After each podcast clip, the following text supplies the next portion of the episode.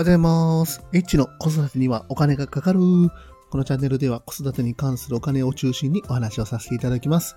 今日は8月28日3時17分です。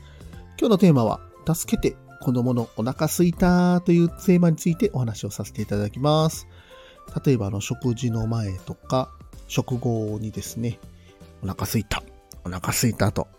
まあ、もっと激しいテンションで言うことも多いんですけども、皆さんはこのお腹にすい、お腹すいたについてどうやって対応されてますでしょうか？まずね、そもそもこのお腹すいた、例えば食事がね、えー、6時半とか7時に、まあ、うちだと、えー、できるんですけども、まあ、6時頃とかですね、そのぐらいの時間にお腹すいたというふうに、えー、子供がま言ったという場合ですね、皆さんは何か食べさせますでしょうか？まあ、うちではもう仕方なく食べさせてます。えー、3歳の男の子なんですけども、本当にね、やっぱり、あの、我慢ができない状態というのがありますので、もう食べさせないと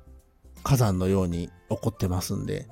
まあまあ、どうしてもね、仕方なく、まあ本当にね、もうご飯がもうすぐできるという時はちょっと我慢させたりとかするんですけども、まだちょっとご飯まで時間がかかるっていう場合は、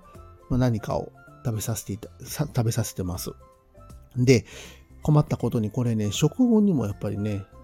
お腹すいたということを言ってまして、で、ちょっとうちの困ったことがですね、えー、とお姉ちゃんと弟、まあ兄弟で、結構やっぱり食事の好みが違うということがあります。お姉ちゃんはね、あの、ちょっと変色家みたいなとこがあって、えっ、ー、と、ジャンコなものが好きで、えっ、ー、とね、そうですね。まあ、お菓子もまあ好きな、好きなんですけども、食べないものが結構多くて、えっ、ー、とね、芋とか、芋っていうのはさつまいもですね。さつまいもとか、あとトウモロコシとか、こういうのを食べてくれないんですよね。ですんでね、まあまあ、あの、結構困ってるんですけども、逆に下の男の子はトマト食べないとか、